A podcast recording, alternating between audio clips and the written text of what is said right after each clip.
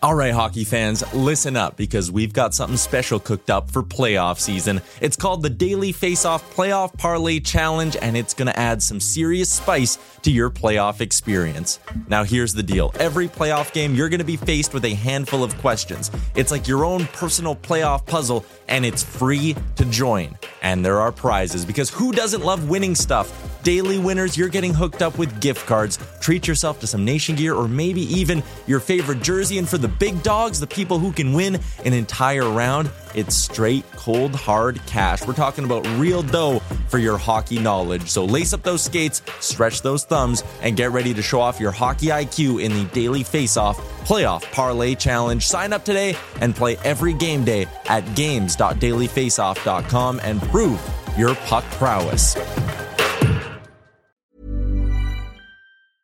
Hiring for your small business? If you're not looking for professionals on LinkedIn, you're looking in the wrong place. That's like looking for your car keys in a fish tank. LinkedIn helps you hire professionals you can't find anywhere else, even those who aren't actively searching for a new job but might be open to the perfect role. In a given month, over 70% of LinkedIn users don't even visit other leading job sites. So start looking in the right place. With LinkedIn, you can hire professionals like a professional. Post your free job on linkedin.com slash people today. Hey there, it's Michelle Norris. I'm host of a podcast called Your Mama's Kitchen. When I travel, I'm usually looking for a way to find a taste of home when I'm not at home. And one of the things I love to do when I am at home is entertain. And Airbnb allows me to do that. When I was in California recently, I rented a house that had a great kitchen. And when we were sitting around the table, we're all thinking, we're in someone else's house. Someone could be in all of our homes as well. If you have a home, but you're not always at home, you have an Airbnb. Your home might be worth more than you think. Find out how much at airbnb.com/slash host.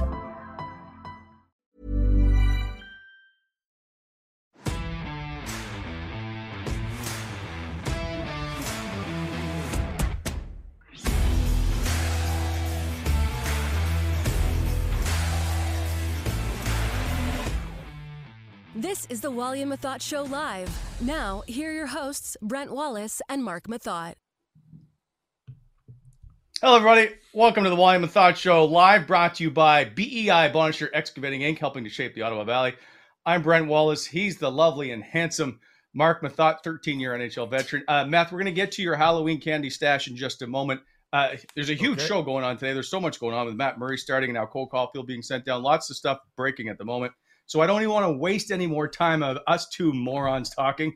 Uh, let's bring in Kyle Bukauskas right away uh, from Sportsnet and from Hockey Night in Canada. Bucky, how are you, sir? How you doing? It's it's a it's a small list, uh, so we're happy to have you, and I'm and I appreciate that you did your hair. Well, not, but the thing is, I thought I did last time too. Like, if you go and check the tape, No, I you don't- I don't mail it in was with you guys. fantastic. Your hair is always immaculate, and I, I don't. Know, I feel like I don't know if I said this last time, but I feel like Kyle's got like that Lego man hair, like the perfect hairline, and he just flops Yeah. it on when he wakes up in the morning and gets on with his day. right? You and Ryan Kester both Yep. share the the similar opinion on that. Like, he Oh, did he say thing. that? Yeah, yeah. Oh. The Lego hair. So anyway, Okay. I don't know. Well, I don't mean that as a dis- how I got it's it, not a disrespectful comment. No, no, I appreciate. It. Like I'm hanging on to this damn thing as long as I can here. So I, I I'll take it the compliments while I can get it. Good to see you, boys. Good. When I was when I just started in broadcasting, like at 19, 20, they asked me to dye it gray at one point to look older and wear glasses, and then at the end they were like, "Can you dye it gray?" Yeah, no.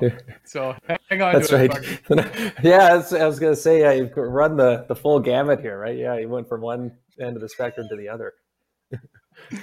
Uh, glad you could stop by because we, we probably have like a two-hour show. I'm going to try and jam this all in, and Alex is going to probably uh, throttle me at the end with changes that are going on. But anyway, uh, first of all, Halloween last night. Matt, did you have many trick or treaters out at the estate? Do people come up that way and make the trek?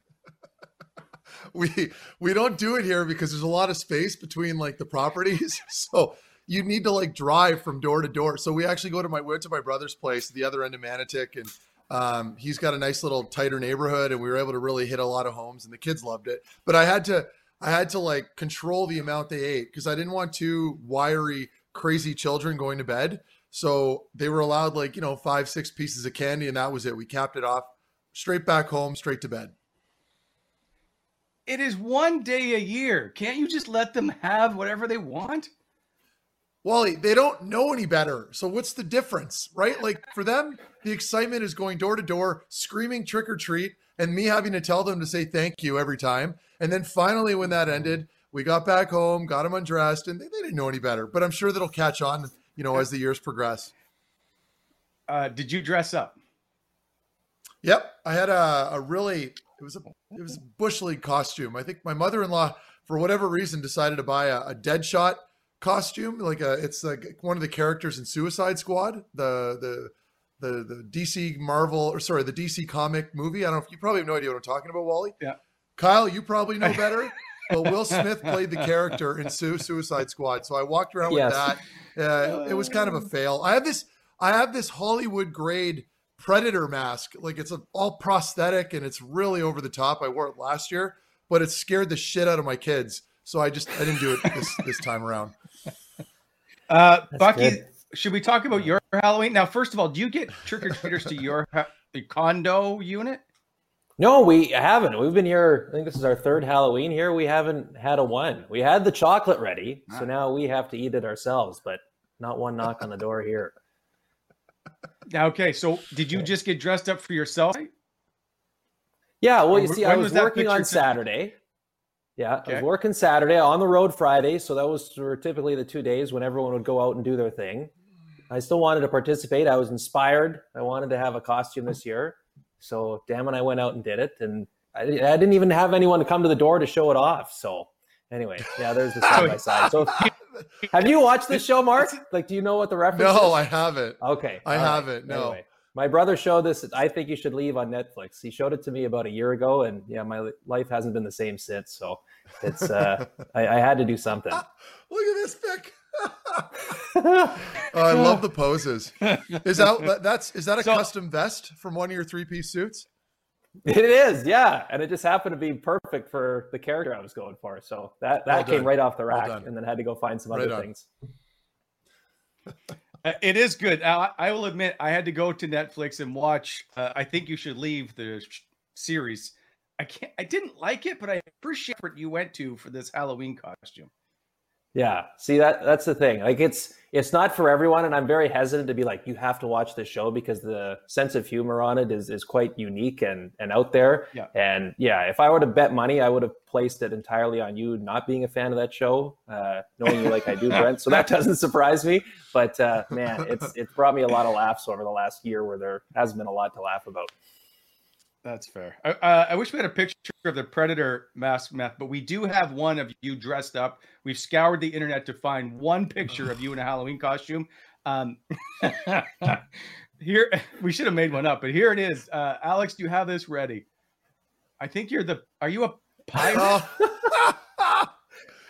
so yeah, uh, yeah, that was when I was playing with the Sens. I'm like some weird looking Victorian pirate. It's it, it's it's a it was a disaster, but you know the guys liked it. They had a good laugh when I showed up. So uh, yeah, that's at my old house, no, but the old days. yeah, I mean that's you, you spent.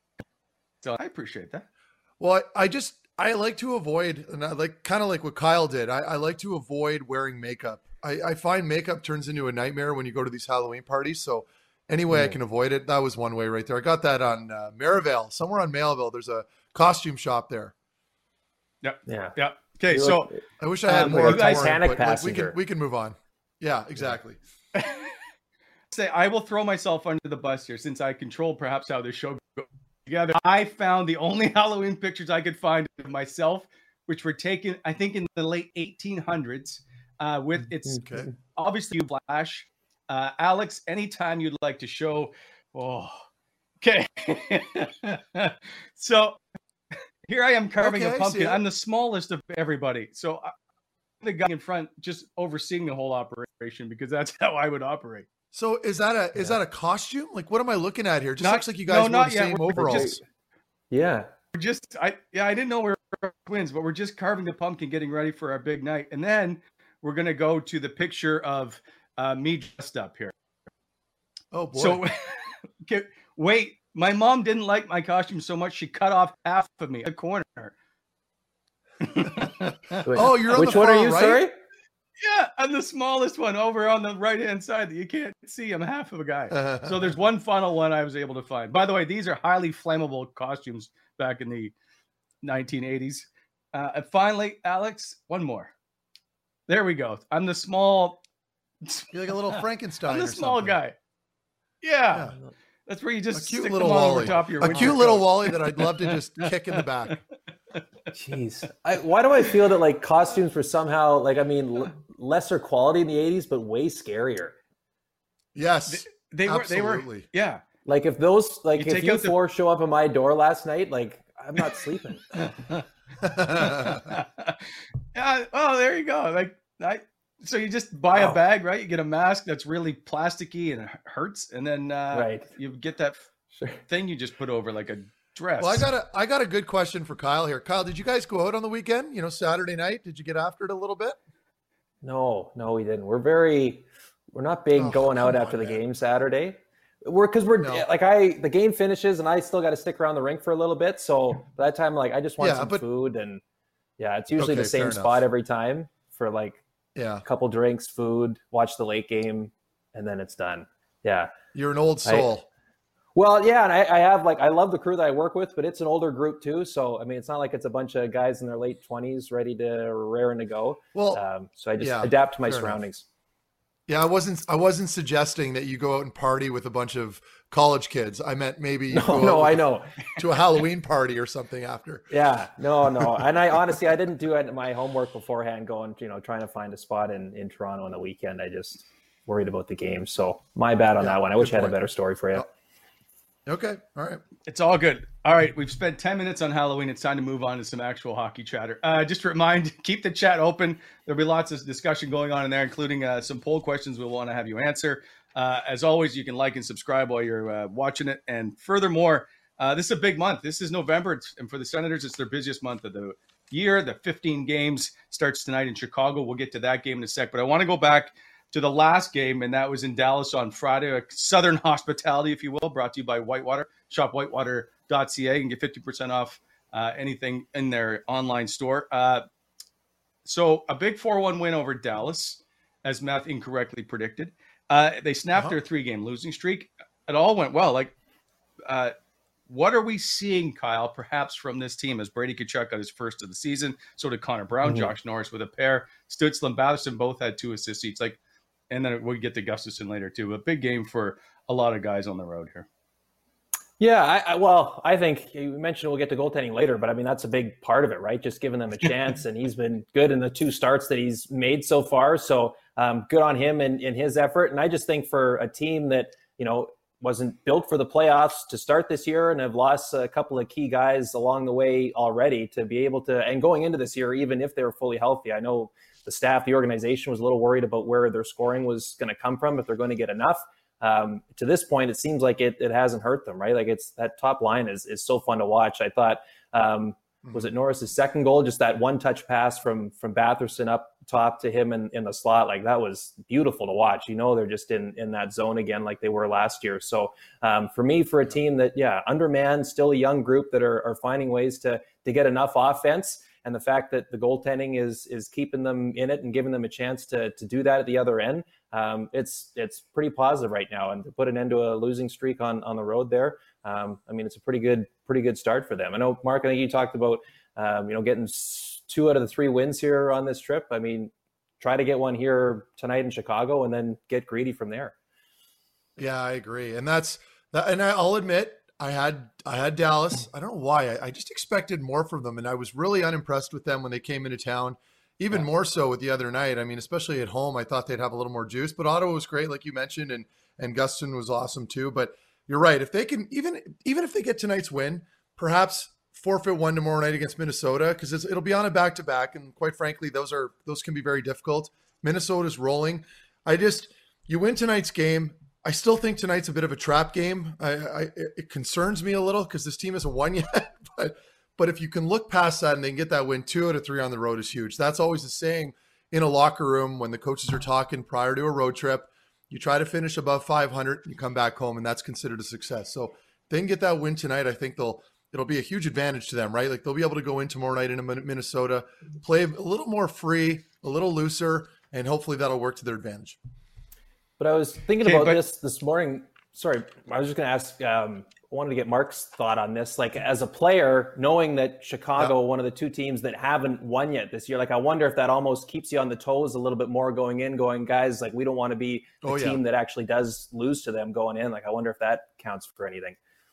For sure. No, you're bang on, Kyle, because you don't want to be that team, right? You don't want to be the team to mm-hmm. give them their first win. They're struggling. They, they, we don't have to talk about everything else, obviously, that's happening off the ice right now, but that that organization at the moment is in trouble, right? And, and then if you're just focused mm. on the on ice play, I mean, you don't want to be the team to give up, you know, that first win to the to, to the Blackhawks. So I think for them, you're right. It holds you accountable. It almost feels like it's a must win, right? Like I said, you don't want to be embarrassed. So I do agree with you there. It works to their advantage. They're not doing a pregame skate this morning. You guys know how I feel about those. They're going to be fresh. The boys are going to be rolling tonight. Okay. So, and if they win, that'll absolve them tomorrow morning. And this was always something that we dealt with as players. When a coach would throw you a bone and you'd have that morning off, you absolutely had to play well that night because you're just you're just opening the floodgates to to you know more arguments with regards to whether or not you should have that pregame skate or not. So you, they play well tonight and they get that win. You can bank on this happening a little more often. So I'm I'm hoping for their sake. I'm praying for them that they can win tonight. Okay, but here's the th- okay. So I want to go back to then the player mentality, and that is you look at this game as you should win it before you take to the ice. And we've seen an awful lot of times teams go in and they play a little lackadaisical, a little soft because they. So there's one side of you don't want to get embarrassed by allowing them their first win, but the other side of human Yeah. nature says we're just going to have to take it. We'll take it easy, and we'll still get this victory. So how do you play that side of things? Uh, well, I hate stepping over Kyle. He's our guest, but um, I'm looking at this team, Wally. Like, if you, I would understand this if you had a team underperforming, and you know they still had the personnel, but this team doesn't have the personnel. They they just don't. Like, I'm I was looking, you know, because I haven't been following Chicago that much. I know they're not playing very well, but I'm thinking like, what's the issue here? And I'm looking down their lineup. There's no depth. So when I look at their lineup right now, this this doesn't surprise me. I, I think they should have at least one or two wins, perhaps. But I mean, some of their guys, I mean, man, they're not getting any point production whatsoever. They're not scoring any goals. Um, you know, I, I like, I don't mind their top four on defense. They've got Calvin de Haan playing with Seth Jones. Shout out to Calvin de Haan, a good carp lad. And and then of course you've got Gustafsson and Connor Murphy. I like Connor Murphy. He's a good stay-at-home defenseman. Their top four is not bad. They're just really thin up front, and and that's going to be a big problem for them moving forward, probably for the rest of the year. And I don't know how you fix that. They are a little banged up. They're missing like that Jujhar Khaira. That's a that's a role player, kind of like an Austin Watson type guy. Uh, Patrick Kane, obviously, Tyler Johnson. Like they they are depleted a little bit up front, but even then, I mean, they're still underperforming big time, and they're not getting any production from their top two lines. I, I, I uh, think they get Kane back tonight, don't they? No, is, Saw that too. Yeah. are you sure? Well, I saw he's, he's back? off I'm not sure. I, I just if saw he's he's- He's off protocol though. he skated today. Yeah, okay. But I don't- yeah, yeah, okay, he- fair enough. Well, he might be in then. I don't know. I, I didn't think he was, but I could be wrong. You guys would know. Yeah, I just think you know Sorry. for. Yeah, I was in I was in Pittsburgh a couple weeks ago for that uh, Penguins Leafs game where the Penguins had all those guys out right Crosby, Malkin, Carter, Letang, Rust, all of them, and they blew the doors off Toronto. And Mike Yep. Sullivan making the point before the game, like you know, his message to the group then was, you know, everyone here has to make a positive impact tonight because there's no one, there's no stars that you can defer to, and I just wonder if that's part of Ottawa's mentality for the time being here because yes, they have some good young players, but it's not like they've got 100 point guys on the roster or Art Ross or Nope. Conn Smythe trophy winners on the roster yet. So I just wonder for a game like tonight, like I just don't know if they can afford to be in that, hey, we're okay, this team's not very good that we're playing here Yeah. tonight type of mentality yet. Like I'm just I'm not sure they've they've earned that right yet. And you can tell by from the day first day of training camp onwards, the the mindset from the coaching and the messaging from from there right on outwards uh, has just been been different, right? They've they've attacked every day, and and so far, even though they haven't won every game, like they haven't, um, there hasn't been any any nights where the wheels have completely fallen off. You know, fair the Washington game, but Yep. at least they had the offense going too. Yeah, no, those are unbelievable points. And I think even more so it's relevant to Ottawa, right? You look at their lineup and you you may, you nailed it right there. They don't really have I shouldn't say they don't have star power. They obviously have some really bright stars that will emerge Right. as stars, I'm sure, over the next year or two. But but I agree that this is a team that's going to have to win by committee most of the season, right? Like they they can't as a third line guy, as a fourth line player, any role player on the team, you can't just mail it in and assume that your top guys are going to score every single night. I think this team knows that, which is great. And I think that's sort of that little philosophy that DJ Smith has sort of implemented into this lineup, into this organization since he's been here. It's it's that you have to work. And if you're not going to work, you're not going to play. And I think when you look across the board at some of these guys and some of the and, and we, we can't gloss over the experience. Like a guy like Nick Paul, you know, like he's like the year he has last year, then he goes to the worlds, gets a ton of more experience and confidence playing Mhm. with all these other players. Now he's ready, he's ready to rock. Same with Connor Brown. He comes in. He's also a new player over the last couple seasons. Like this team is is is always evolving, but but I agree that, you know, aside from maybe some guys lacking in points a little, we know Tim Stützle's been struggling to get on the board a lot, and but he's still I think he's knocking on it. But I I do agree that if if you can figure out that decor and they can get a little more consistency out of those bottom pairings, I mean I'm starting to think more and more this team's got a legitimate chance. I've been writing them off how many times now, Wally, where I keep predicting and they prove me wrong every other night. So they're starting to look really good, and even like even the new fella, and I, I apologize if I, I mispronounce his name. Like Gambrell, is that how you say his name? Yeah, Gambrell. Yeah.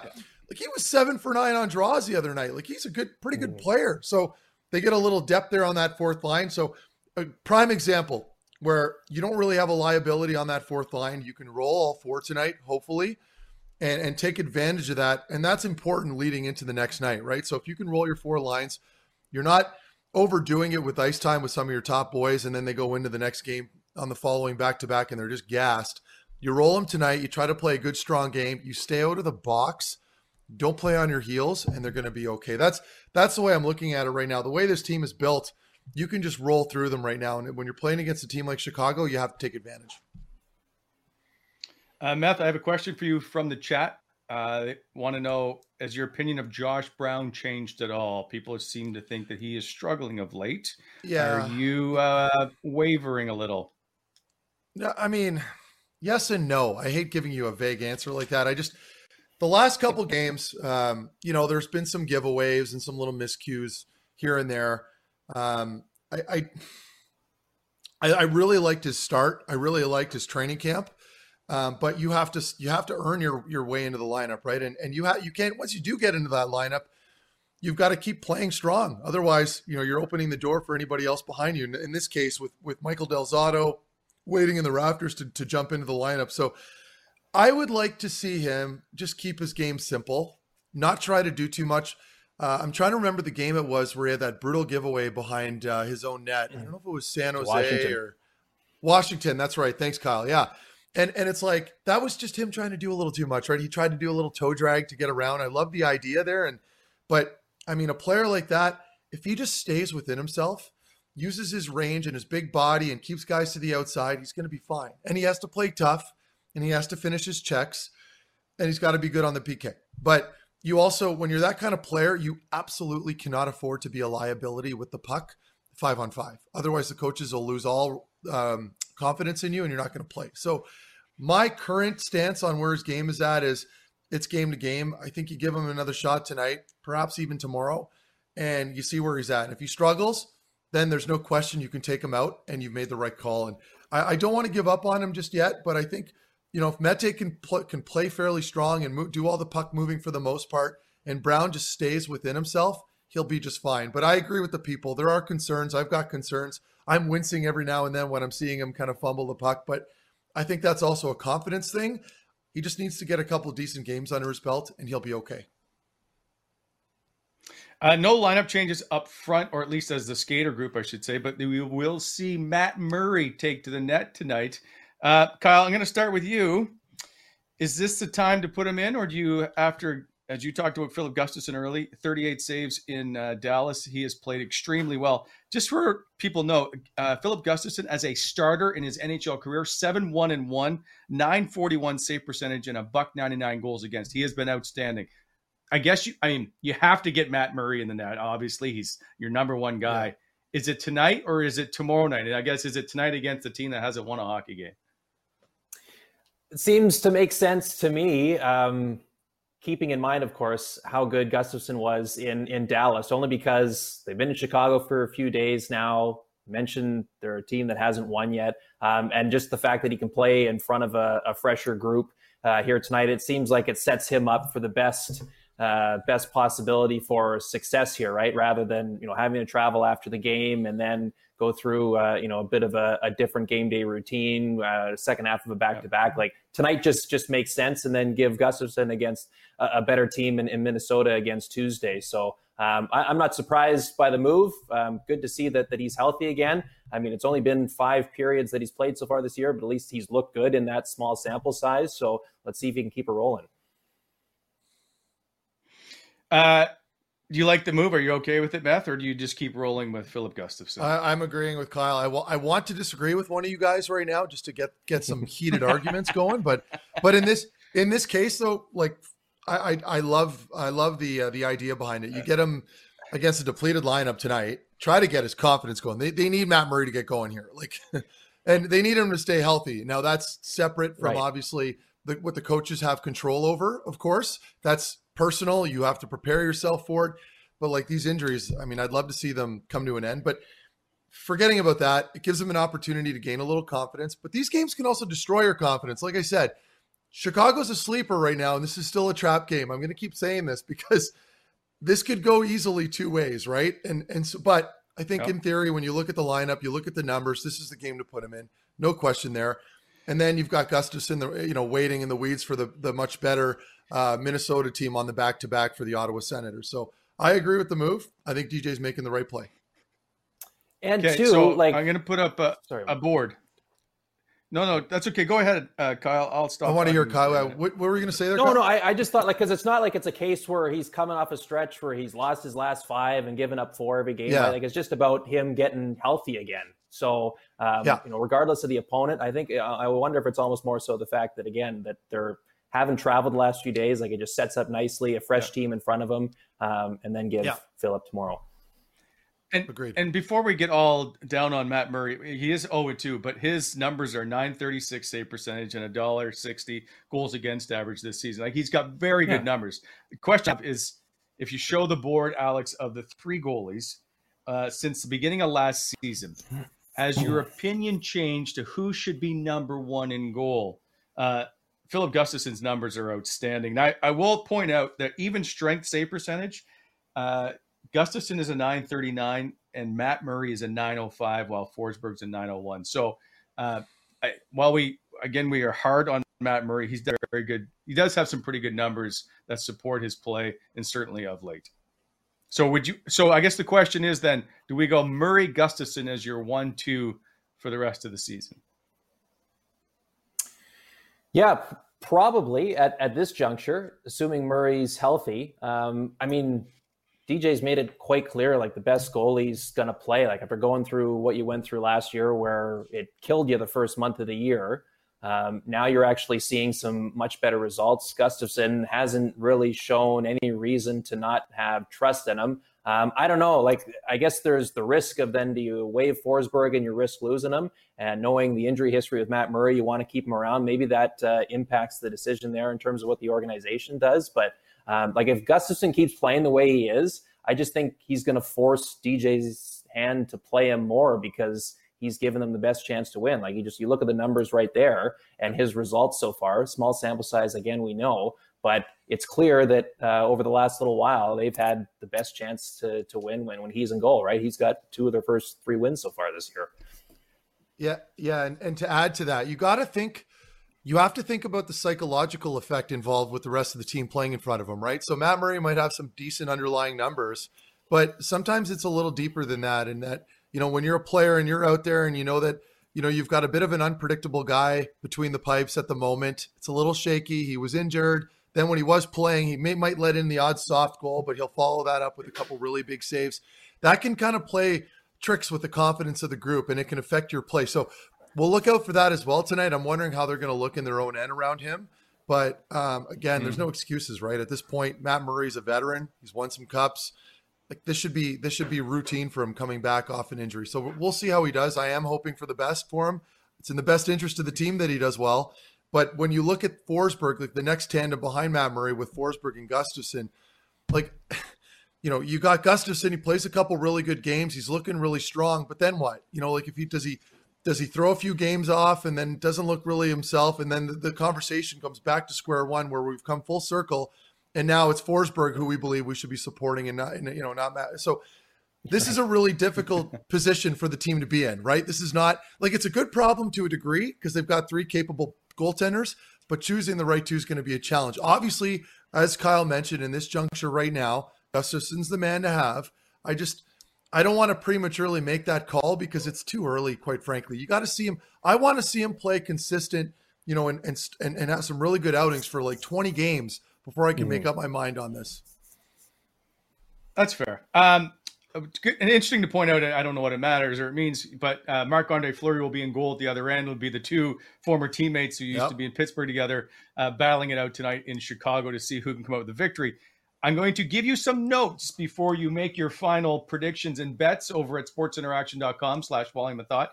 Um, they are Canada's odds makers, but the Sens obviously are the odds on favorite to win tonight. The Sens have not won in Chicago, uh, or sorry, they've only got one win in Chicago the last 20 years. Uh, one, six, and what? three. There's three, seven, and five uh, against the Chicago Blackhawks in the last 15 games, and they're 0, 3, and 3 in the last six meetings. So I'm interested Wally. if any of that stuff changes. How you when, when was the win? Game. When was the win, Wally? Uh, that it was a couple of games ago. I want to say. Okay, so like in so, recent history. Yeah, like probably. Well, see when the Sens changed the entire lineup. It's probably nobody except one guy that's still in the roster, like Thomas Chabot. Nick okay, Paul would have right. been on the roster for sure. I'm yeah. wondering if I was playing at the time. That's essentially what I was oh. getting at. But I have such a shit memory yeah. when it comes to like my, my career, I can't even answer it. Okay, I'm gonna look it up while I'm messing around. So, um, do you guys you. change your predictions while you uh, know the numbers?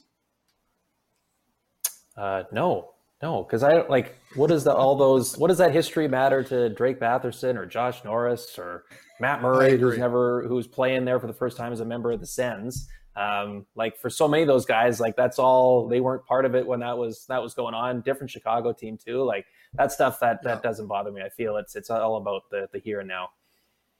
Yeah, I agree. Yeah, you nailed it. I mean, you've got so many new so many new bodies. It's not even this. It's not the Ottawa Senators anymore. It's a new team, right? So right. I agree. Mark, what was it like playing at United Center, like the first time ever? Because I think for oh a number of these guys, they had, they're going through that tonight. Yeah, it was wild. Well, and and that's going to be that's the unfortunate thing right now, because when I was there, they were sold out all the time, right? Like we all right. knew the type of team they had years back, and and now they've obviously broken their their sellout streak. But that's not exclusive to Chicago. That's around the NHL. So I'm not going to make any assumptions there. It's not just performance based. It's COVID based, I'm sure. But what an incredible experience! Like the, that national anthem, Kyle. You and Wally obviously know all about that um, and I what's his name? Uh, the the the anthem singer there. Um, oh god, he's got that. Is it Renee? Jim Cornelison. Jim Cornelison. Jim Cornelison. And and and so the whole crowd is clapping, and I'm sure they've got supplemented sound over the uh, this the, the stereo, but there's a lot of noise throughout the entire anthem, which is very unique from the rest of the NHL. Everyone's clapping, and everyone's sort of singing along, and then all of a sudden when he gets to the flag was still there, he kind of has like a gesture with his hand where he points up to the flag, and everyone really starts clapping loud, and um, you just you get goosebumps, and um, you know that that, and then with Chelsea Dagger, their win their goal song, which has created a complex in my head, obviously, because we used to get shelled there when I played with the Columbus Blue Jackets. We were in that division, and we were lucky if we got out of there, you know, with less than five goals scored against. So I don't, I don't really I, I don't reminisce too much on those days, but from an Ottawa Senator standpoint, it was a little bit more fair. We were able to compete a little bit better with them. But I can't stress this enough. You make a really good point there, Kyle. Such a cool experience, such a fantastic place to play. And if people get the chance to ever watch a game there or go to Chicago, I encourage them go to the United Center and watch the Blackhawks play. I uh, we did the 2010 Stanley Cup Final there, and I and oh. people always get mad about how you dress wearing a. If you cover the Leafs and you wear a blue suit, a Sens Leafs game, they used to think, oh, you're dressed up for your Toronto Maple Leaf guy. Anyway, I had an orange right. tie on, and at the end of the game, some fan just came after me and was like, "Go back to Philadelphia, you fucker!" And I was like, "Dude, I just it's just an orange tie. Like, chill, right?" And people get Oh, bound. So yeah, Chi- Oh yeah, Chicago gets pretty excited about that stuff. Yeah. yeah. Uh, speaking of dress codes, are you uh, are you okay with the uh, and Kyle, you're obviously a very well manicured fella. Uh, the way the NHL may be relaxing dress codes for certain teams, and we all saw the the nonsense I think that happened with the Toronto Maple Leafs, and people made it a big deal. But do you like or do you care what the pregame wardrobe is for players? Do you want me to start? yeah, you yeah. go ahead, Kyle. Uh, okay, all right. Well, I, I mean, I didn't play. I played growing up, where suit and tie was was commonplace. Didn't mind doing it then. If that were to remain for certain teams to have that in place, don't mind. For those that are going relaxed, go for it. Uh, Detroit Red Wings, for example, they were in Toronto on the weekend. I saw them there, so they have a new code. When they're at home, they're suit and tie. On the road, they've got like team issued black track suits that they wear that look very comfortable. That's the one thing I always thought about. I mean, that's gotta suck for a player. You play for two and a half hours, you're sweaty, you shower, you get the suit back on again, and then you got to get on a plane and fly for two hours. That doesn't seem very comfortable. So for those that are relaxing, at least on the road, um, I imagine that's probably a little bit of a better feeling. All this stuff, uh, tradition, not, I'm not big on it. Like whatever you want to do, whatever um, in terms of what you want your vision and and and culture identity of your group to be. Um, if it means suit and tie all the time, great. If not, no problem. Ultimately, it, it what Yep. it's what happens on the ice that, that will determine if, if you're a team that's uh, respected or or not. Yeah, no, I agree, and, and I know I made some comments. I don't know if I made comments on this the other day on Twitter or not, but I, I forget now. But uh, I always get the odd fan ask me about that, and I share the same sentiment. Like I love wearing suits. Like for home games, I'm all about it. I like looking professional. I like how I feel in it. Um, but I also think you should sort of have a choice. You know, like I think I think players like being able to express themselves is a cool thing, and it's a cool thing to have, especially in in light of today's kind of landscape with social media. And you see, you know, the the organizations. Uh, Twitter accounts or Instagram accounts posting pictures of players walking in. You always see it with the NBA guys, and it's it's cool. It's cool to see how they're dressed, and it creates more talking points and all that stuff. But my issue comes, as Kyle, you just sort of mentioned, so I'm going to parrot it a little bit. But my issue comes when you're on the road and you're in Arizona and it's on a Tuesday and it's, you know, you're going to pregame skate in the morning in the desert. Nobody is around except, and I made this in a tweet where maybe the arena attendants, you know, the people working at the hotel. Um, you're not really seeing anybody. There's no media, there's no fans. And teams, you know, of course, we have a dress code, and I'm not blaming general managers. This is just tradition, and it's hard to break tradition, as we all know. But where's the common sense there? You know what I mean? And then you skate. Some guys like myself would sweat profusely, like crazy. And, you know, people like I got one guy message me, well, don't you shower after? I'm like, yes, but I haven't cooled down yet. So even after my shower, I'm still leaking like I've run a marathon, right? And then I put my my nice like you know you're on the road, so you only have maybe two or three dress shirts. I'm throwing my dress shirt on. I might I might as well burn it after I get to the hotel. And it's like for what? Like why am I doing this? So I feel like there needs to be a little more wiggle room. And and, and another guy, well, that's a first world problem. Am I not allowed to complain about stuff that are happening in my line Yes, of work you are. without sounding without sounding like a prima donna? Like, am I not allowed to make comments? So that was just an Not in this idiotic take by that donkey. But in any case, so You're wound. you should be able to wear a suit if you want to wear a suit. You should be able to not have to wear a suit if you don't want to wear one. Obviously, when you're not wearing a suit, you're not going to dress like a slob and come to the rink in Lululemon or dress pants or, or excuse me, in sweatpants. You're going to look appropriate. So I think it's got to be discretionary a little bit. And again, obviously a passionate topic for me that I'm probably putting too much weight into, Yep. but that's how I feel. It's uh, no, but it's that's like what makes it interesting. It's like Yeah. Kramer, Seinfeld, right? Shower didn't take. the is still damp and greasy. Oh, that's a But great reference. When, when my, Yeah. because I was, I think probably before I was more traditional, yeah, suit and tie all the time. But I remember a couple of years ago when I think uh, the Leafs again were playing in Ottawa on a Saturday, and so they would stay Yeah. at the Brookstreet. So it's what like a seven minute bus ride over, and then they come walking Yep. in. And I remember just seeing like Ron Hainsey walking in. He had the toque on, had a suit, and like he hadn't even gotten through the doorway into like their little change area, and like he's already pulling the tie off. And I just thought, like, Oh yeah. yeah, like what what was the point of that? Like for Exactly. 20 minutes of transport, like what's the point of having to dress up? So anyway, Exactly. I think if you're the home team, there's an argu- there's an argument to be made there because you're Sure. around a lot of people and you're meeting with people after games and you want to look professional. But I think as a home a road mm-hmm. team coming in, like I think you could there should be a little more wiggle room there. But again, hot topic apparently, and I'm sure people can counter to these points very easily. But I think I, I agree with you, Kyle. Like, what's the point in going from the Brookstreet Hotel in the middle of January into your bus? into the rink. Nobody sees you, and you're already yanking your tie off in the hallway. You know what I mean? It's like no common sense involved there. I, I think there should be a mandate of perhaps a, like a leisure suit, like a 70s velour casual oh, comfy suit, shit. like a sweatpants suit. Then you're in like a purple. You're then you're set. Everybody has to wear the same one. Well, the the worst the worst is in the American League. So when you're busing for like three hours to play a road game, and some teams are good. Like when I played in oh. Syracuse, we wore tracksuits. Smartest thing ever because you do look uniform at least, and it's comfortable, right? Because everyone's kind of lounging on the bus, and you're laying down. Like you can't wear a suit.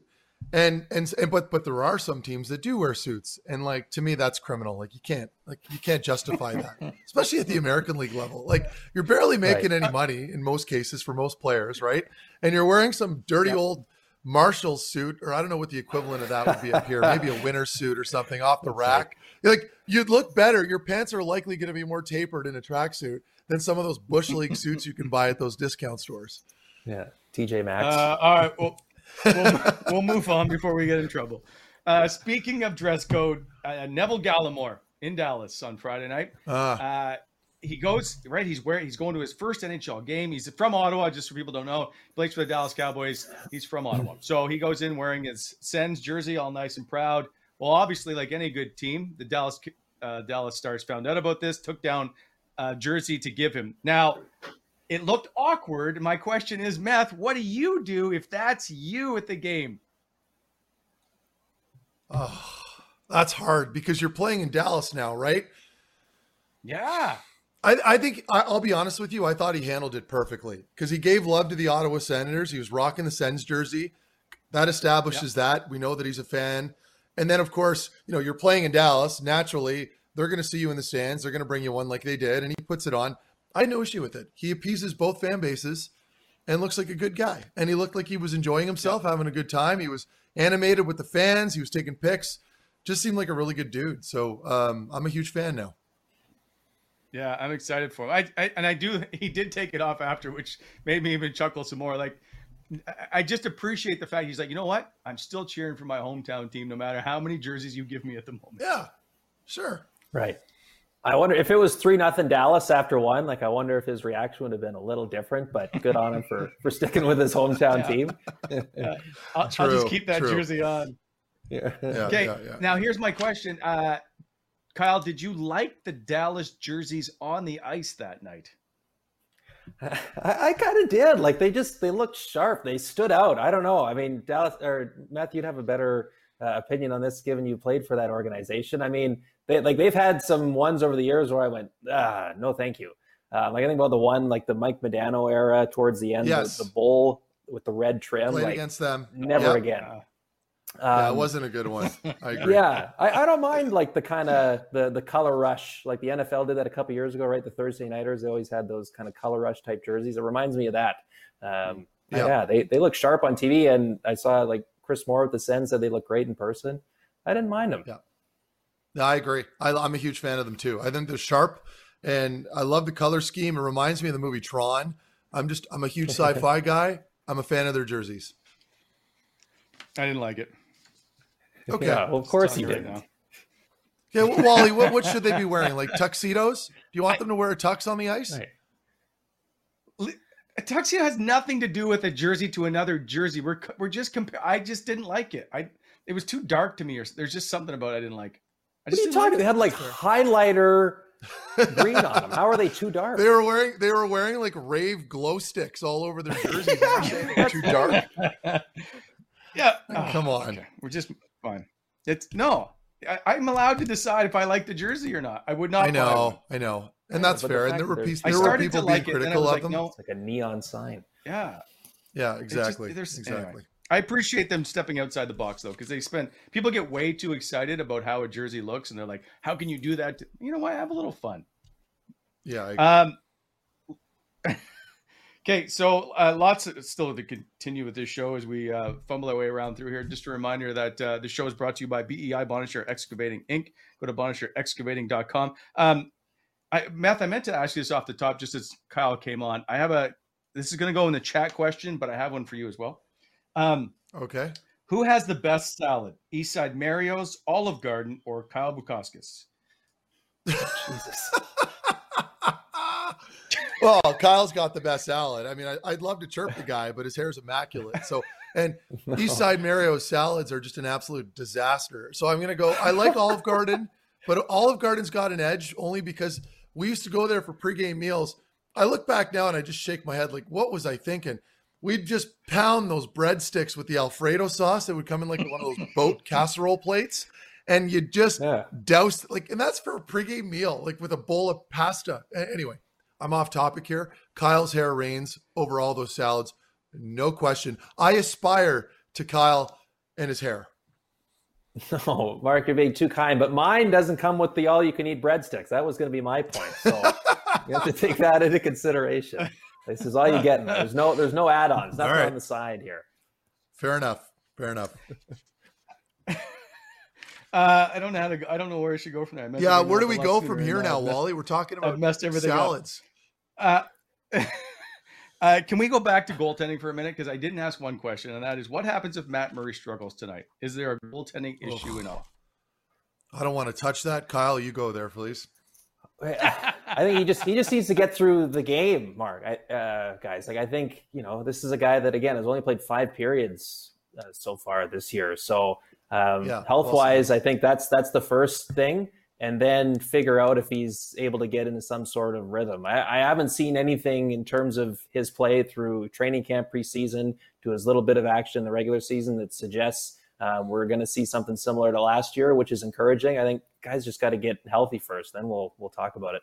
Yeah, I agree. And and and we were making jokes earlier about the whole goalie situation, but I I, I do like the way he was playing. Like think the most recent sample size I can think of, obviously, is the Rangers game, and I was there.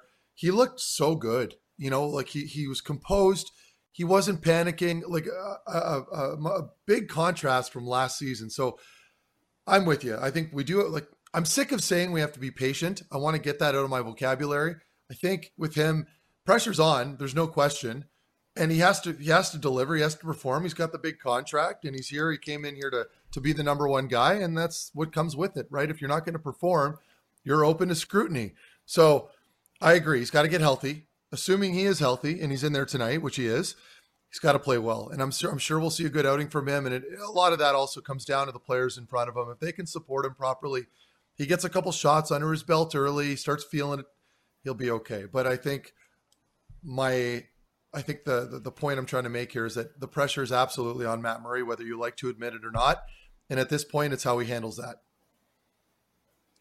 Uh, Kyle, before I forget, another topic, uh, and that is goaltending with the Toronto Maple Leafs. And I only mean in the emergency backup type e-bug situation because you've covered uh, in Carolina and then with David Ayres, and then you were the other night uh, in Toronto. Um, and now I can't remember the, the gentleman's name. Uh, I, I Alex just, were you hoping that Alex Yeah, Bishop, that's what it was. I kept Clark was in my head and I couldn't get anyway. um, did, were you hoping that they would you he would make it into the game? Uh, I well, then you're kind of wishing ill will on Jack Campbell, which I would never do, right? Um, we were talking about, you know, what are the chances? Like, how big of a lead would Toronto have to build up for Sheldon Keefe to throw him in for like the last minute and a half of the third period, right? Just to just to give him the Yeah. the the bright lights for uh, a little moment there. So um, no, I, I never thought of it that way because yeah, you don't want to see uh, somebody go down that will result in that uh, that situation. But um, yeah, I was uh, incredibly fortunate to be in the building the night of the the David Ayres game. That was a, a once in a lifetime uh, scenario. So I figured, um, what are the odds of that happening twice? Uh, so I, I wasn't th- giving it uh, too much thought, but it was a great, great story. Like his parents and sister were in the the building there, and um, you could tell he yeah. spoke to the media afterwards, and just a night that he never clearly thought was was going to happen. I mean, he had a pretty decent major junior career, but I think he was at the point where you know his his dreams of making the NHL was kind of sailing. So to get a night like that, I thought that was was really really neat. Yeah. I'm all for those feel good stories. I think they're they just whether it's a movie or not, but they just turn into these great things that have always happened. You think of David Ayres. Everybody now talks about David Ayres uh, and what that must mean for him. Just just for that moment, like I, we're all that guy for a moment, right? Of man, if we could just get called in for one moment, just to sit on the bench, I would do anything, right? There's also yeah. a bad Tony Danza movie but a Philadelphia Eagle garbage. He's a garbage man and ends up being a kicker for the Philadelphia Eagles it's a right. bad movie, but it's the same idea. Anyway. well, remember those like a long time ago, uh, those series of Mastercard commercials where the guy dreamed of driving the Zamboni and eventually makes it to the oh, NHL. Yeah. He gets to drive around the yes. Zamboni in, in yes. the NHL, right? Dorsch, there's been an injury. You're going to the NHL. Like it's just so relatable. Yeah. Oh, so man, that just brought so, me back. Yeah, yeah, yeah, yeah. That's awesome. All right. Um, moving on. Biggest surprise in October. Is it Florida, uh, Calgary, Buffalo, oh, maybe this, even Chicago at the bottom. Like, is, is there this a is surprise? Easy. Okay, go ahead, Matt. No, this is this is Buffalo. Like, it's.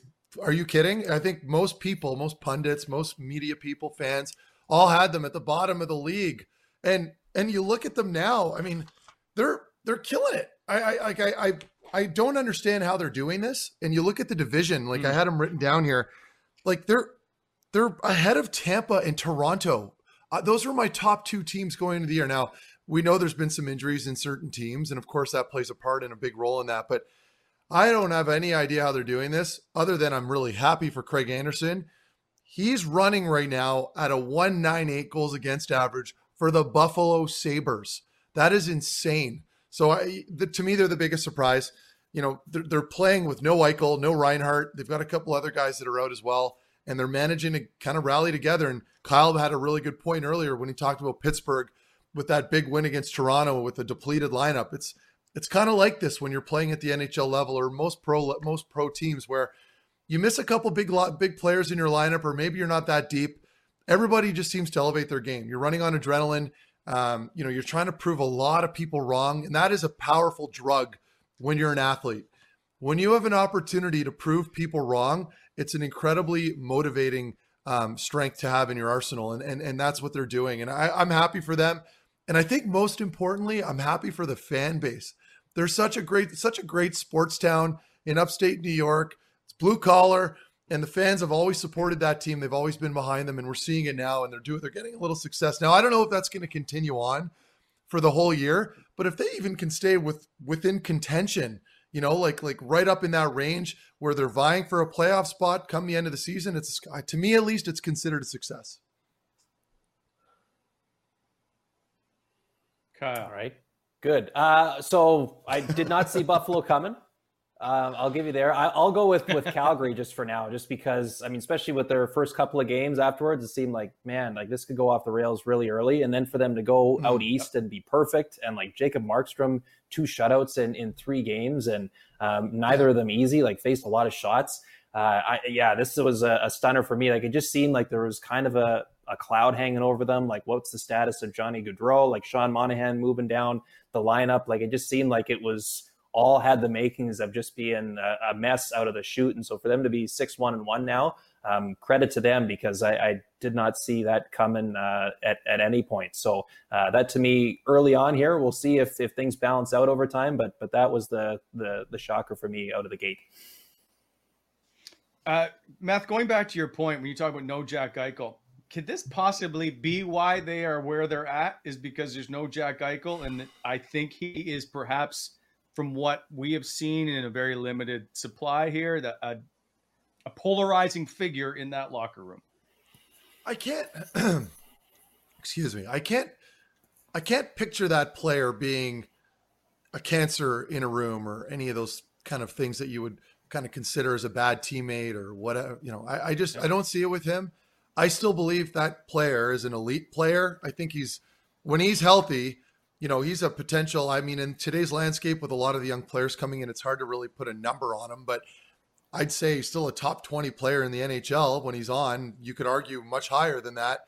But, you know, it, it, it brings you into all kinds of fun little conversations that you can have with it, right? I mean, I know we've had some people in our market here in Ottawa play with the idea that maybe they could go after Eichel and bring him in. And I don't know where he would fit. I'm sure you could make room for a player of that caliber, but um, my argument stays the same. I, I don't know how comfortable I am going after a player with that type of injury. I mean, I, I hope nothing but the best for Jack Eichel because I know what it's like to get injured at the NHL level and have to play through it and get you know get get it surgically repaired. And we're talking about a player's neck, and you know mm. we're talking about a couple surgeries that are pretty invasive. And the timeline, like the one surgery that apparently Eichel's electing to have that he wants, has never really been done in a, in a current uh, participating athlete, I believe. I might be wrong with that, but if yeah, I remember correctly, no, yeah, exactly in hockey, yeah. So, I mean, I, I'm I wouldn't because you got to think here to get a player like that, you'd have to. I mean, I'm not going to start throwing off names, but you're going to give off some. You're going to have to trade away some pretty big names, oh, yeah. like ready now game players, right? Like at least one big player, uh, a couple first rounders, yada yada yada. Like you're going to have to throw the kitchen sink at Buffalo to get a player like that. Even and that's that's even with the potential surgery here looming around the corner. I, you guys can correct me. Is he not? Has he not had his surgery yet? Is that no. still on the table?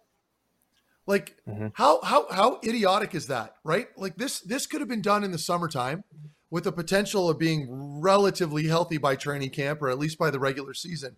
They've wasted all this time bickering back and forth over the surgery, which is incredibly unfortunate.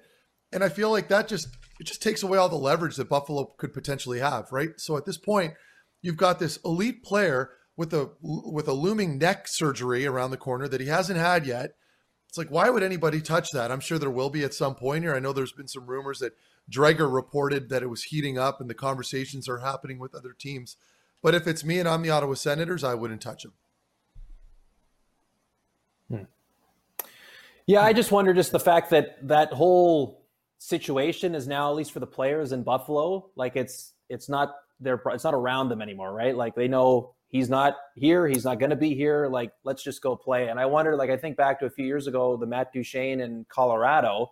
Um, you know, when he eventually oh, yeah. got flipped here to Ottawa, like you know, Colorado had come off like a historically bad season the year before, got off to a brutal start um, made that trade. Somebody that you know, no doubt is a good player, but it was clear he didn't want to be there anymore. And then all of a sudden, the yeah. team takes off, made the playoffs that year, and have been in every year since. Like I just wonder just about you know, regardless of you know, is he a good guy, a good teammate? Just the fact that this is somebody and a situation that has been very uncomfortable for a little while here now for the players there in the Sabres dressing room to have that put off to the side now and in the rearview mirror for them. Management's a different situation, but they can at least now and just go play and not worry about what's going on with our captain or now our ex-captain. That's that's you know in the past for them now. So i wonder if that's kind of helped fuel their their freeing start out, out of the chute yeah it for sure does. And i think the mean, same uh, thing.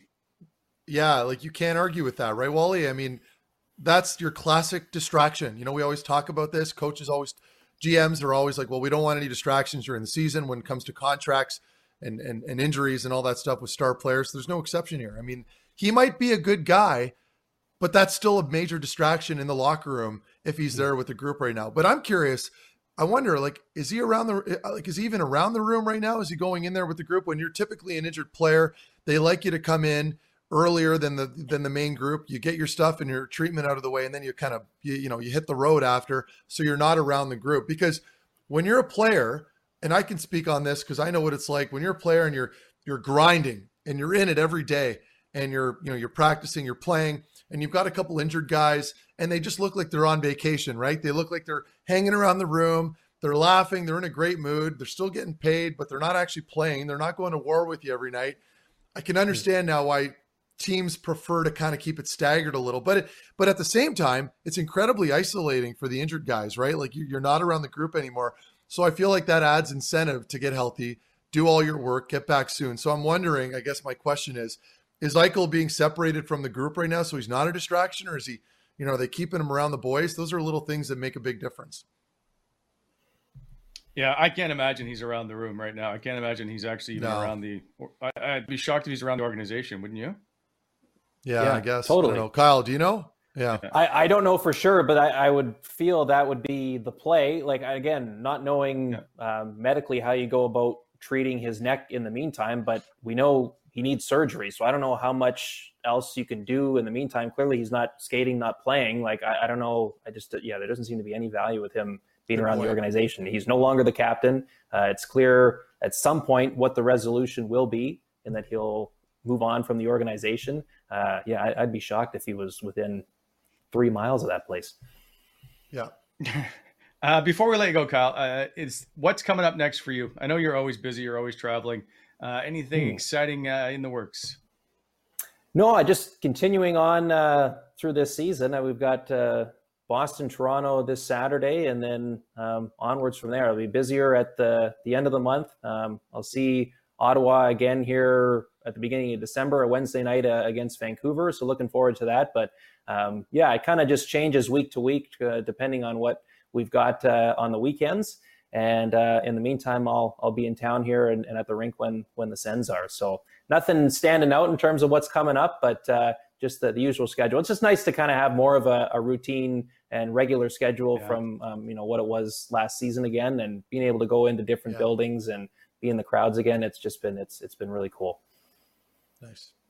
Now I know your girlfriend uh, Dana cooks a lot for you, but what's the one dish that you can cook? Uh, I can do steaks. Yeah, I think Marc and I had this conversation last Oh, year. no. Um, so one of our pandemic purchases was a cast iron pan, uh, which I was against initially, but Dana insisted we got, get it. She's like, "You can do steaks on it." I'm like, "I'm not doing steaks on a pan. They belong on the grill." Um, but she convinced me to try it, and I found a couple different recipes. Took a little from this, little from that, and uh, now I, I can't do it any other way except for you know summer barbecue season. It is uh, man, Exactly. it's so good. It's unbelievable. Like Yeah. how even, Think- and it's just like there's no question, right, Meth? Like you know, when you do your Yep. three minutes up top and five in the oven, it's the same every time. Every and time. nowhere near well done. Yeah. you know, and it's funny. Another I'm a- so another way I brought like, this up. Yeah, well, the burgers, like if you cook burgers on the cast iron pan, you got to cover it obviously because you got to keep Right. the heat on. You don't want to just sear both sides. But hamburgers on a cast iron pan are game changers and never go extra lean. You want a little bit of fat in there and you can maybe play with it, put in some peppers or some cheese or whatever you want.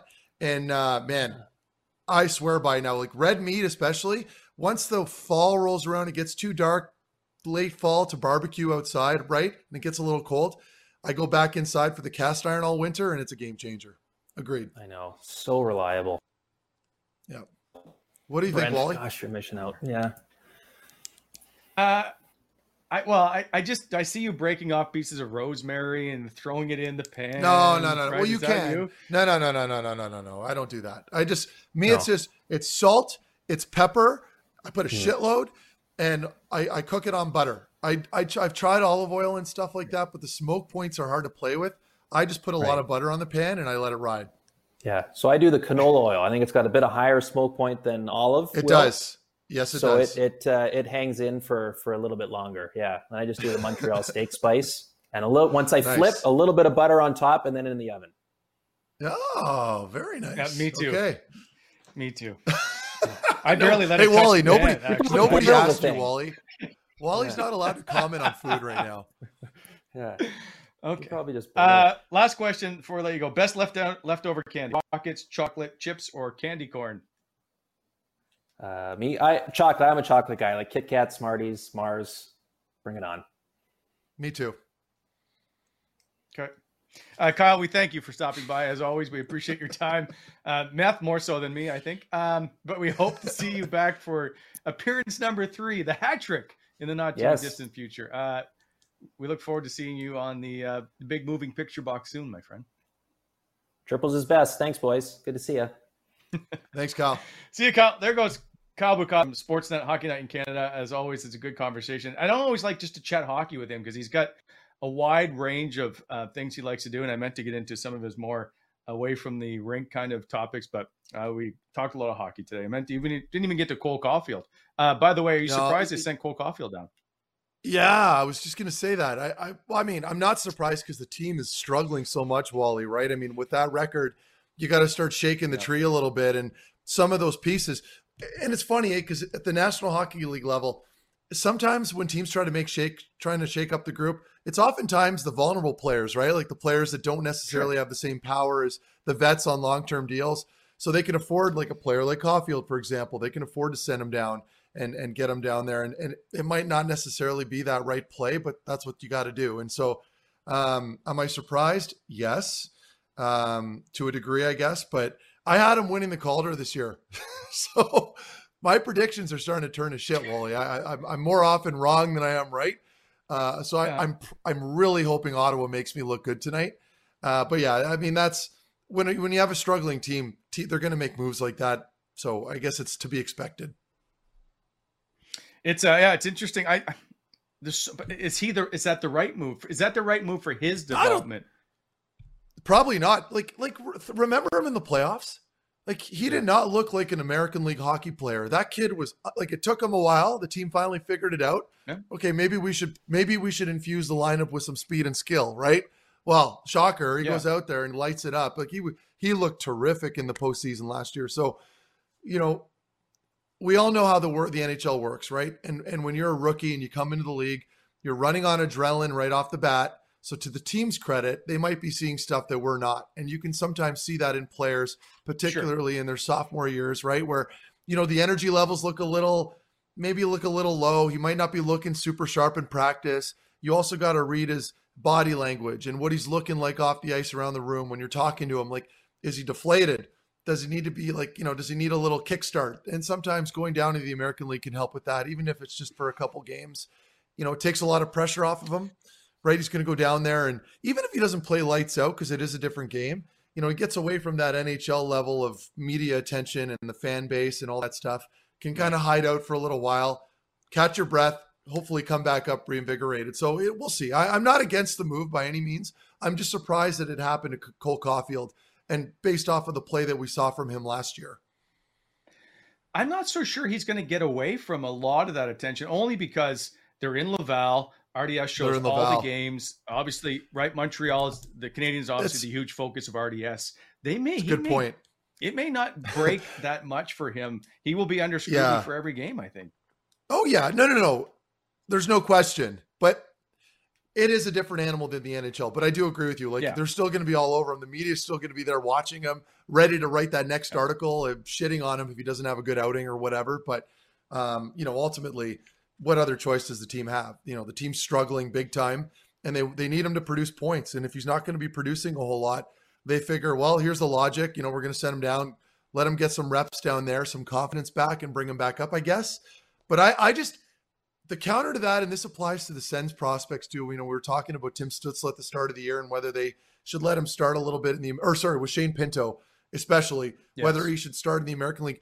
With the way the league is now, Wally, and I know you can kind of see it as well. It's it's so young and it's so fast yep. that it's catered and geared towards these young players now. So I don't know how much they're going to gain from going down there. I think you really need to be in a rut to go down to that level, and that's kind of where I have an issue with sending some of these players like Cole Caufield to the American League. I don't know how advantageous it is for them. But again, I'm not watching them every day. I'm not there watching them skate and practice. So this is just sort of from, you know, from a from an eye from a bird's eye kind of point of view. Uh, last question before I let you go, and that is uh, we go from someone who's just starting his career to Chris Tierney, who's going to play. I don't want to jinx it. 500th game uh, in Minnesota tomorrow night. I know, yeah. but I'm not asking you about Chris. I want to know about you getting to that 500 game marker because it is a, it's considered a huge milestone in the National Hockey League. So is a thousand. Yeah. But what was it like yeah. for you to hit 500 games? I to I, and I'm not trying to downplay anything. I just I didn't care. Like I, I to me, I, I should have played like the length of my career doesn't really match up with the amount of games I've played. Like I should have been well over seven, almost 800 games, but I had a couple big injuries that really eliminated my opportunities. But so that goes back to my point. 500 games is, you know, it's it's a cool milestone. But by that point, you're already a vet. You're already established. I think a thousand games, I would agree, is a really big deal, and it's mm-hmm. something that you can genuinely be proud of. You can be proud of 500, but I think it gets talked about too much. You know, 600 to me is just as cool as five. Uh, when we come, I know as as people we like to dissect milestones and talk about them, but Yeah. for my from my experiences, when I reached five, I didn't think much of it. Interesting. I okay. So let me put it to you this way: Would you have rather had hundred goals or six hundred hockey games? And the reason I say that is, and I think it's Ray Ferraro who made the point. Uh, when people make a big deal about point totals, and that is, well, it's the games that are the bigger deal because I have to uh, get to play those games in order to make that point total. In order to have an opportunity for a goal or get an assist, I have to be in those games. So. Uh, players who have played a lot make it seem like a game number is a bigger deal. Would you agree with that?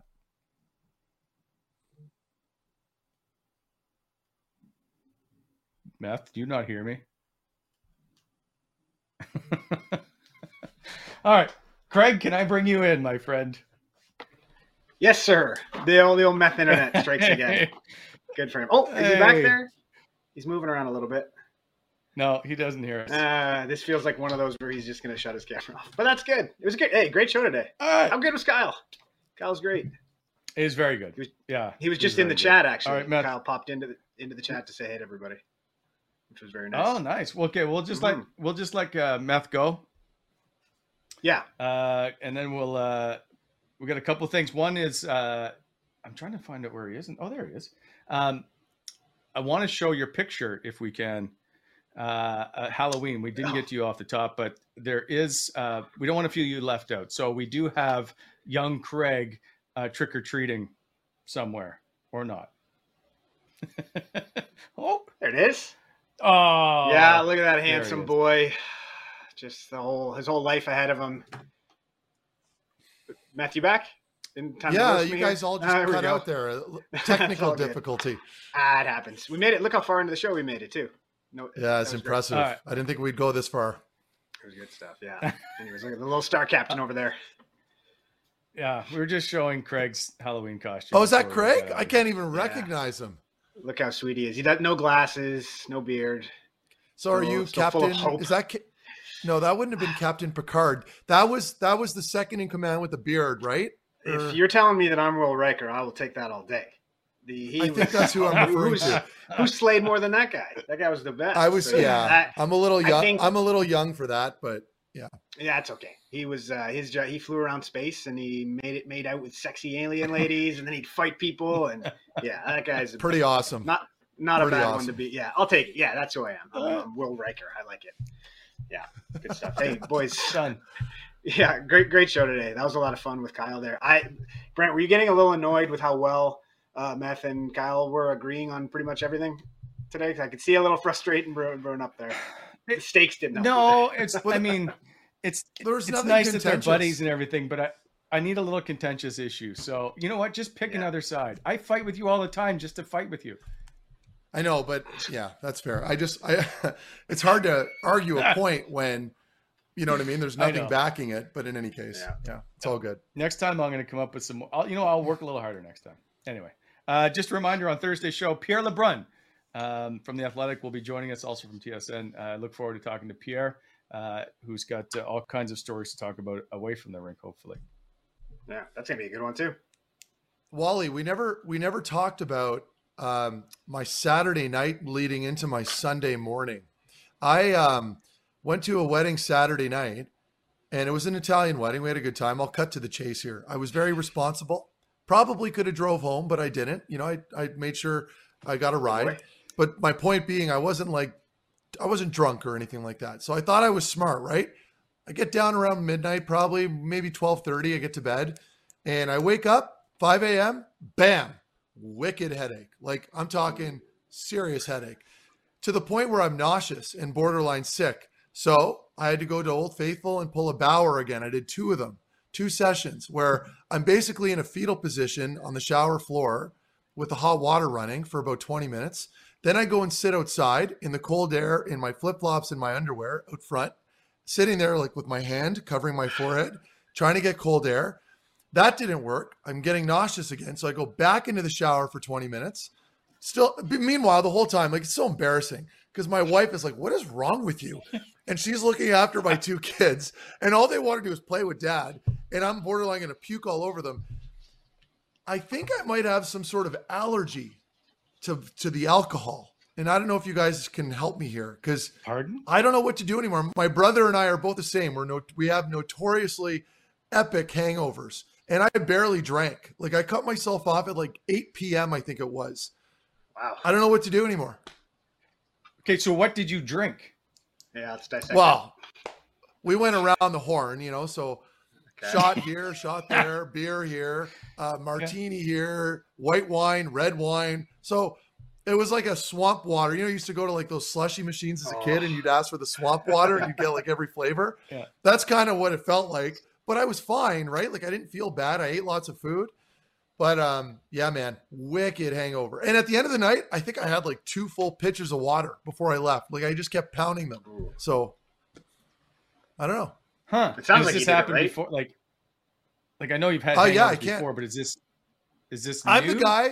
I no, I'm I'm the guy people make fun of because I'm all like when I played, I was the same way. People are like, because I would always leave early. I'm the guy that I don't like to drink that much. You know what I mean? Like I could have a couple casuals at dinner. You feel a little loose. The shoulders start rolling a little bit, and then you go home. the shoulders don't continue to roll at a club. I just go home, and and so that's why because I just get epic hangovers and I don't know how to avoid them. Oh. It's a problem. I mean, the only thing I would add to your regimen there is like pop a few uh, Advils or something the night before. Oh, and get it out. Get it out when you get home. Don't wait till the See, next I can't do that, Craig. I can't like Yeah. I'm good at throwing the I throw the digits in there in the morning and I let it go, but Yeah. I can't I, I never do it after the bar because I feel okay when I get home. Like I'm not sick. Yeah. There's nothing sort of signaling to me that I got to I'm going to be in one the following morning. Like do you guys ever have these like bad hangovers where you have to go into the shower and just sit there and think about your life?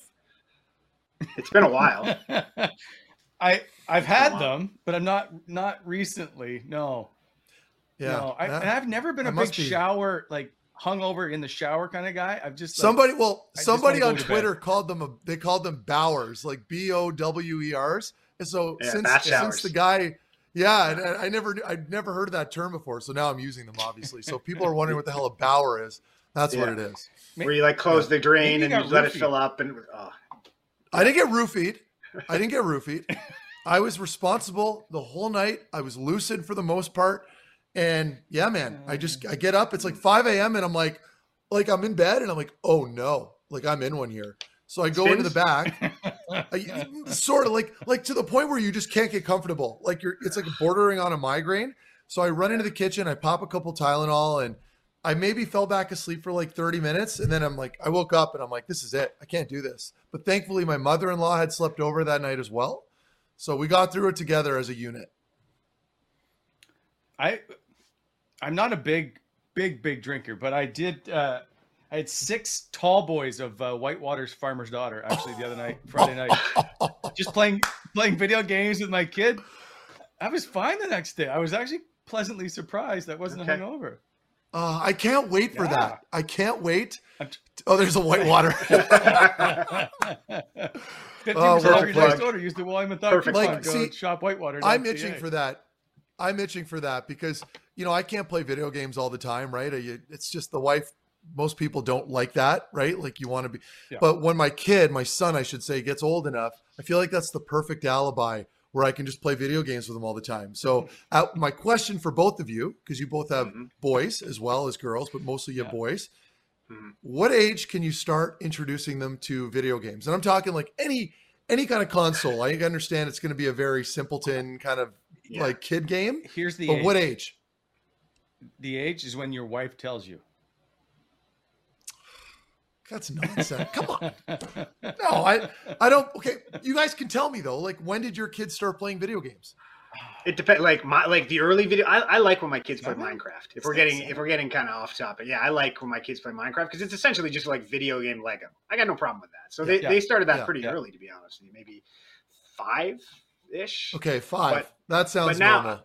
I'm actually trying to push my son who's 12. I'm trying to get him to play more stuff because he likes to play Fortnite and stuff. I'm trying to get him to start playing Call of Duty so we can play, or even the new like NHL. Like get him into some some more like grown grown upper games because he's just playing Well, a and you of these little can- kid ones. And you can play you can actually play with and against him. Like Yeah. that to me Yeah, is like that is like the pinnacle. Like that's what I'm trying to Mhm. get to, you know? Yes.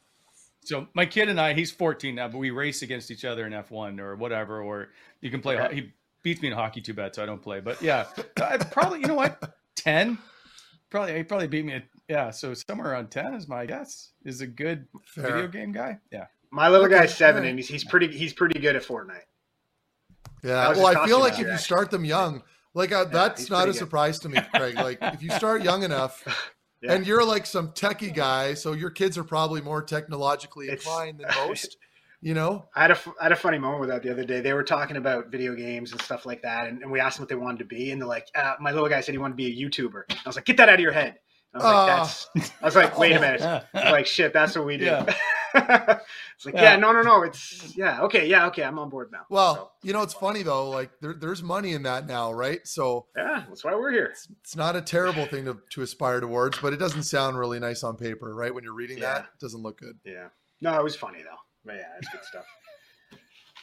Uh, Brent, you want to do Okay, some trivia well, here? all right, I feel, I feel like we're Yep. near the end here. Yep. Let's you guys, do that, that. was from the uh, that was from the Ray Ferraro episode, which was another excellent episode that I enjoyed. Uh, just kind of sitting back and watching. Um, but we asked uh, which goalie did Ray Ferraro score his last regular season goal on? The answer: the Dominator. Dominik Hasek formerly gave a stick to Brent Wallace one time in front of the media and embarrassed him, which is one of my favorite little stories. Mm. Uh, shout out to Kyle Peterson at Kyle Petey on Twitter. Uh, you scored yourself a Gong Show hoodie, so keep an eye on those DMs. Uh, we're going to slide in there, find out a size, and find out a way to get it to you. If you want to have more Wally and my stuff, uh, Wally and Methot stuff, uh, get to you. Uh, head on over to their website uh, at gongshow.com. Check out the Wally and Methot collection t-shirts, hats, the hoodies like we just gave away. Uh, there's some new stuff coming soon, I think. So uh, head on out, grab something, support the show, wear it out, take a picture, tag us in it, and uh, that'd be great because it's pretty cool seeing this stuff in and around. Nice, very nice. Yeah. So uh, we gotta let Meth go and get his Bower on, and uh, we will see you Nope, on Thursday. no, you're good. I'm not about. I'm Thanks good. to all our I'm- I'm- sponsors. I'm- good. all right, I'll stop there. See you guys. You look great.